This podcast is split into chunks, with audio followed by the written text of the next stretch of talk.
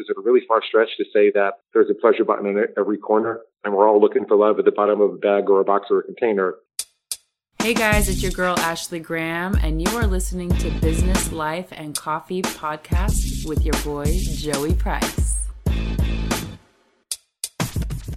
What's up, and thank you for tuning into another episode of the Business Life and Coffee Podcast. This week, we're talking all about stress eating, overeating, binge eating, and why it's so prevalent in our culture today. The guest that you'll be listening to is Doctor Glenn Livingston, who is a veteran psychologist and was the longtime C E O of a multi-million dollar consulting firm, which has serviced several Fortune five hundred clients in the food industry. Glenn has sold over thirty million dollars of marketing consulting services over the course of his career, and you may have seen his or his company's previous work, theories, and research in major periodicals like the New York Times, the Los Angeles Times, the Chicago Sun-Times, the Indiana Star-Ledger, the New York Daily News, American Demographics, or any of the other major media outlets that you see. Joining us, Doctor Glenn, how's it going? Thanks for coming on the show. Oh, it's going really well, and I'm happy to be here. Now, Doctor Livingston, you have a unique background on this topic. Could you tell everyone your journey with your own weight loss experience? I spent thirty years struggling with a pretty serious food problem. And when it started out, I actually felt like it was more like a superpower than a problem, as Doug Graham used to say.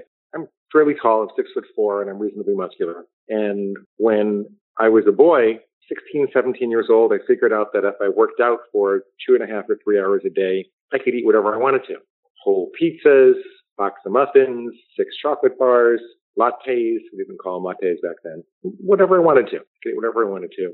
And unfortunately, as I got older and I got married and I had, I'm a psychologist in a family of seventeen psychotherapists. So I had patients and I was commuting a few hours a day. I just didn't have time to work out, maybe two half hours per week. And I was getting older and my metabolism was slowing down, but I couldn't stop eating like I was eating. So I'm still having seven thousand, eight thousand, ten thousand calories a day. And worse yet, I'm just constantly obsessing about food. And I, I really wanted to be a great psychologist because I, like I said, I come from a family of psychologists, and I, I was working in high-risk situations with suicidal clients and with people who were couples right after an affair and dealing with the whole family in some ways. And it was very bad to be sitting there because you have to be very present to really help those people. But a lot of times I'd be sitting there thinking, well, when can I get to the delicatessen and dislodge my jaw and empty the contents of the daily tray into it? Or, you know, when can I get another pizza? When can I get a donut? I,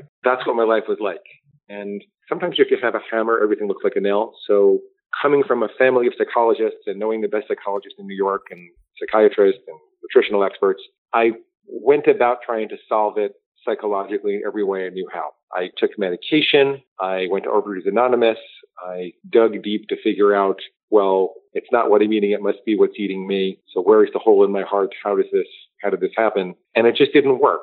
And in my late thirties, I started to administer a research protocol online to see if I could figure out what the relationship was with particular binge foods and particular personality struggles, life struggles.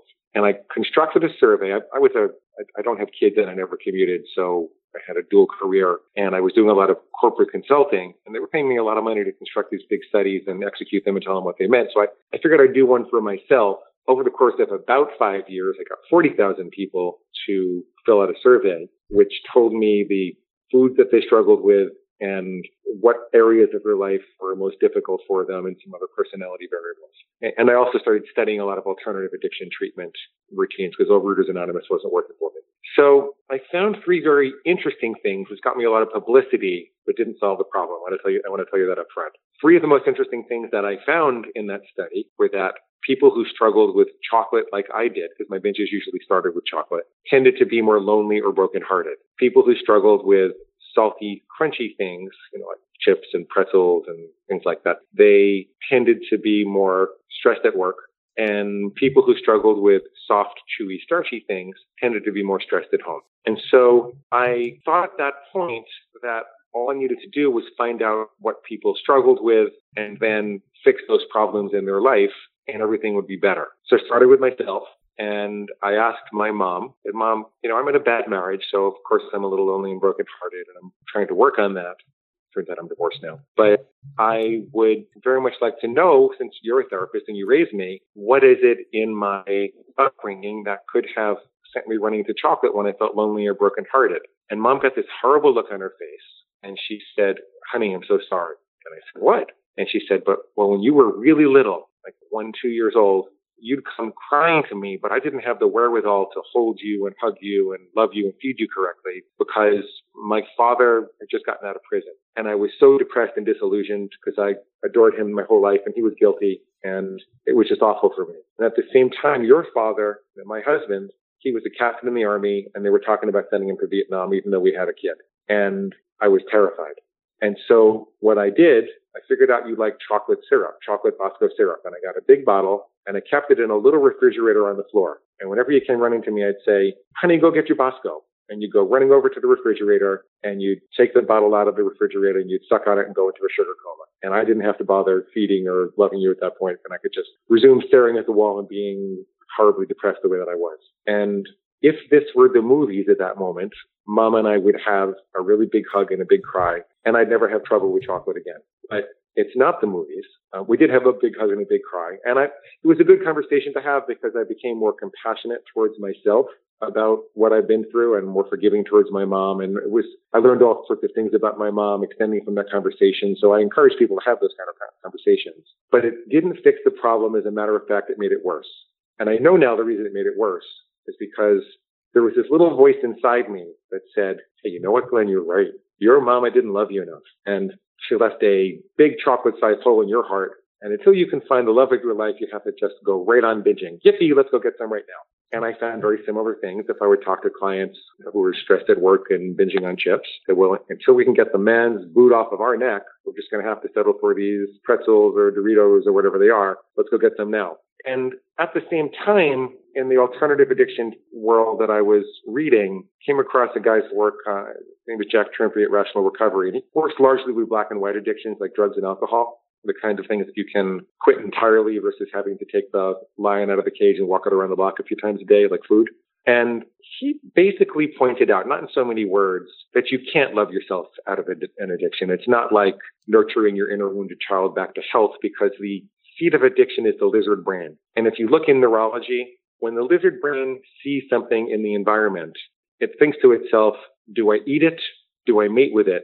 Or do I kill it? Eat, mate, or kill. There is no love there. There is no long-term aspirations. There's no concern for tribe or family. There's no interest in creativity or spirituality or art or music or contribution to society or your diet and your weight and weight loss plans. It's just eat, mate, or kill. And then I really put it together, because in the consulting work I was doing for corporations, it became really clear to me that they're spending billions of dollars to engineer these food-like substances, not food, but food-like substances that hit your bliss point without giving you enough nutrition to make you feel satisfied. And it's perfectly legal for them to hyper-concentrate these very palatable um, sources of starch and sugar and fat and oil and salt and excitotoxins so that they can do that.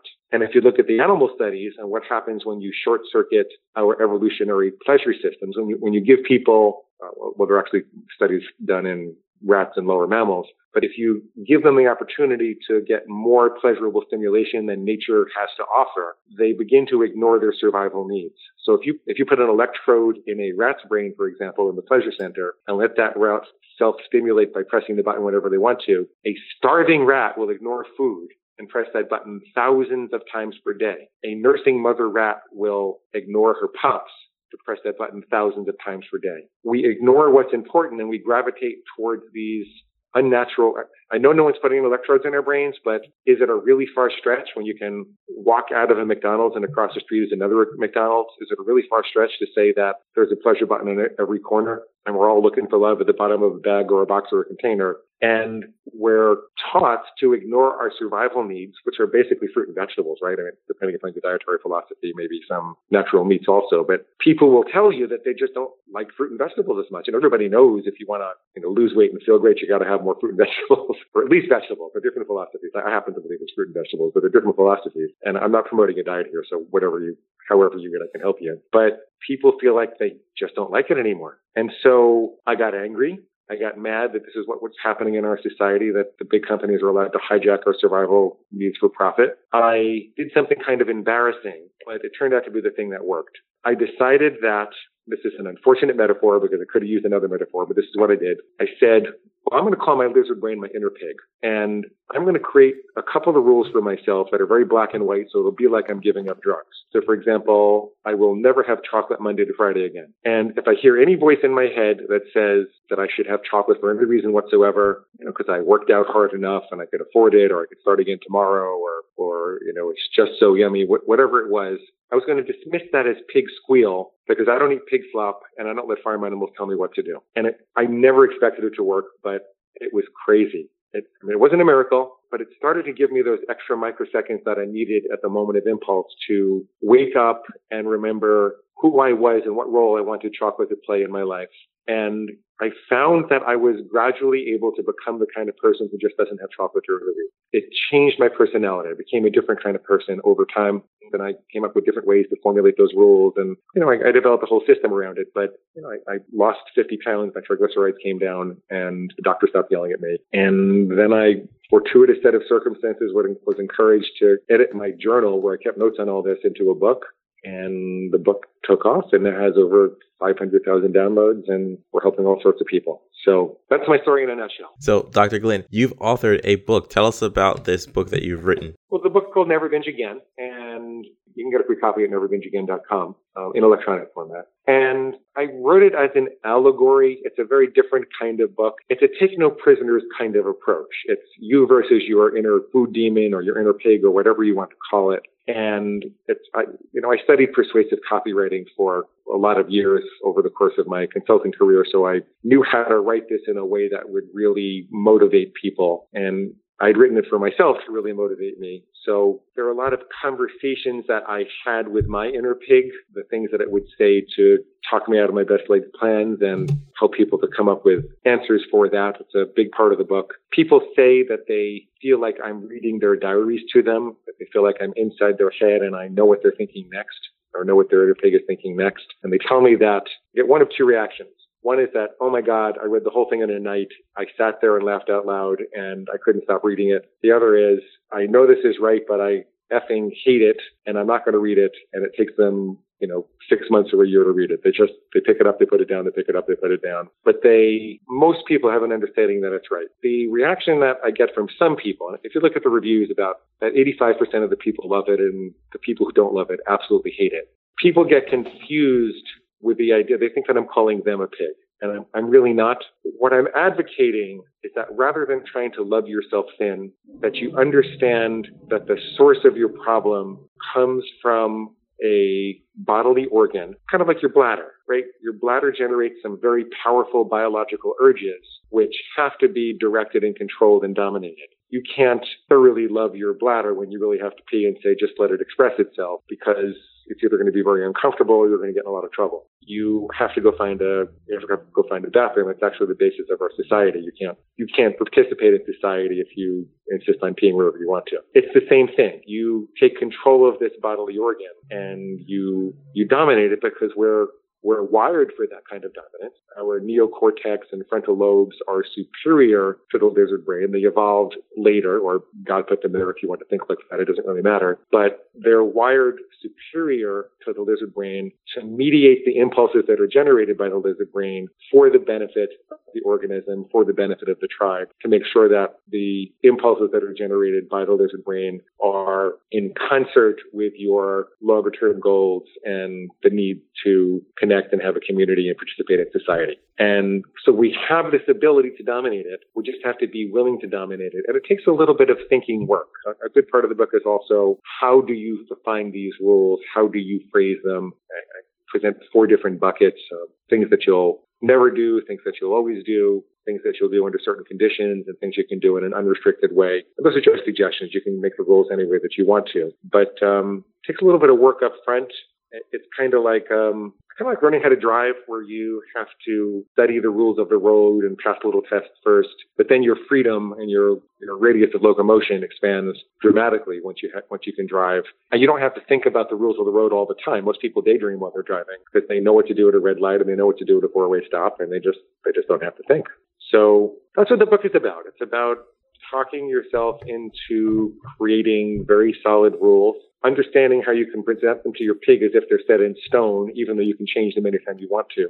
Listening for your inner pig's rationale, illogical rationale for breaking these rules. Learning how to recognize those squeals, or what I call them, and find the lies within them so you disempower them. And then learning how to cultivate confidence instead of fear. We live in a culture where we're taught to cultivate fear about our own bodies, where we need sponsors, or we think that we're diseased, or we have to set up these accountability buddies. But the truth is, Dorothy, you have what it takes to get home the whole time. It feels like such a serious problem. And, and you can really, I mean, you can die from this problem. You really can. And I, I almost did. My, my triglycerides were over eleven hundred, and I'm really lucky that I didn't have a heart attack or a stroke. So people really can die from this problem, but that doesn't mean the solution has to be incredibly difficult. It's like you could drown in six inches of mud, but if you stop panicking and you take a look around and you stand up, you're going to be uncomfortable for a little while. It's going to be hard to catch your breath. You're going to have to wash off, but you can just stand up and walk away. You really can. And I know that that's almost heresy to say, and people feel like it's supposed to be a much more complicated problem than that, and you're supposed to solve all your emotional difficulties. But what I tell people about that, you don't have to solve them first. Like I, you know, I'm still lonely and brokenhearted in some ways. I don't have the love of my life. And ladies, if you're listening, and there's somebody out there, but, but um, I could either be brokenhearted and fat, or I could be brokenhearted and thin. Right? I'd rather be brokenhearted and thin. And you can, if the emotional upset is the fire, what I'm advocating is that you construct a better fireplace, which is more focused on what healthy versus unhealthy behavior is, very specific rules so that you can draw those lines, very specific attention to how the fire jumps out with these irrational reasons for breaking your plan, and contain the fire. Once it's contained and it's not running amok, your life is so much calmer and easier, then you can work on the emotional difficulty. So I, I think most psychologists have it wrong. I think, I think Overeaters Anonymous has it wrong. I, I think that they're all trying to solve some very complex, very deep personality-based characterological problems first. And that, and that can take five or ten years with a good therapist. And there aren't a lot of good therapists. So solve the eating problem first and then worry about the psychology after, if you want to. Some people don't want to. Some people just feel like they become a naturally better person when they stop eating junk. They can focus a lot more on their businesses and their careers, and they can accomplish things because you, you have so much. People waste an incredible amount of energy, especially entrepreneurs, you know, who, an entrepreneur is someone who will work twenty-three hours a day for themselves because they don't want to work one hour a day for anybody else. And I've been an entrepreneur my whole life, so I, I know that really well. But the amount you can get done if your body is not at war with food, the amount you can get done if you're not constantly obsessing about when are you going to eat and how are you going to control yourself and how are you going to make up for what you're going to eat and what are you going to do about your weight and what are you going to do about your health and, you know, how are you going to deal with your wife bugging you about the potbelly you're developing. And it, without thinking about all that, you can put all that energy into your projects. And, you know, when I stopped binging, that's when my business really took off. So it's a very, very practical method for containing the fire so that you can get on with your life. And if your goal is to put out the fire, it's a lot easier to do that once it's contained. If you're not focusing on the fire and just put your energy into other things, it's a lot easier to do that when it's contained. So, you know, just build a better fireplace. That's, that's what I'm saying. Awesome. Well, Doctor Glenn, how can people take the next step to connect and learn more about you and your offerings? Well, thanks for asking that. What I'd like you to do is go over to never binge again dot com, never binge again dot com, and click the big red free bonus button. When you'll do that, you'll be able to sign up to get a free copy of the Kindle or the Nook or the P D F version of the book. There are also links to um, the paid paperback and, and Audible versions if you prefer that. But I want you to sign up for the list anyway, because what you'll also get are a whole bunch of recordings of me actually coaching people through this. It's a really weird philosophy in theory. It sounds really harsh. I promise you that it's not. If you hear me actually coaching people, you'll say, oh, this guy's a really compassionate guy, and this this process seems to make people feel better about themselves, not worse. It's not really what I was afraid of. So we have a bunch of those things. And then I constructed a free food plan starter template. So regardless of your dietary philosophy, whether you're low carb or high carb or vegan or macrobiotic or paleolithic or ketogenic or what, whatever it is that you're trying to eat, whatever you really believe, this is about helping you stick to it. And we created a set of rules for each version. We call them starter templates because I don't want to take responsibility for how you're eating. It, it turns out that a big part of food addiction is the desire to give away your autonomy and then rebel against whoever you gave it to. So, so I'm not going to take responsibility for, for how you're eating because the pig will eventually say, well, that diet doctor's plan is no good. We might as well try another one. But in the meantime, we can binge. So you get the food plan starter templates, you get a free copy of the book, and you get the recorded coaching sessions all at never binge again dot com. Click the big red free bonus button. If you've recently started a business, why take away time from what you're good at, only to focus on difficult, pesky H R problems? Jumpstart H R L L C offers a better solution. Jumpstart H R provides H R outsourcing support to U S based small businesses and startups, and was recently ranked among the top ten H R outsourcing firms in the country, according to business news daily dot com. From recruitment to employee handbooks to legal compliance, Jumpstart H R helps you get peace of mind about the people in your business. Visit jumpstart dash H R dot com for more information or follow on Twitter at Jumpstart H R. Jumpstart H R. Let's build a better business together. Thanks for listening to the Business Life and Coffee Show with Joey Price. We hope you're inspired to become the best version of yourself after listening to our guest. What thought or idea stood out the most to you? Keep the conversation going by tweeting the show at BizLifeCoffee or our host at Joey V Price H R with the hashtag B L C Moments.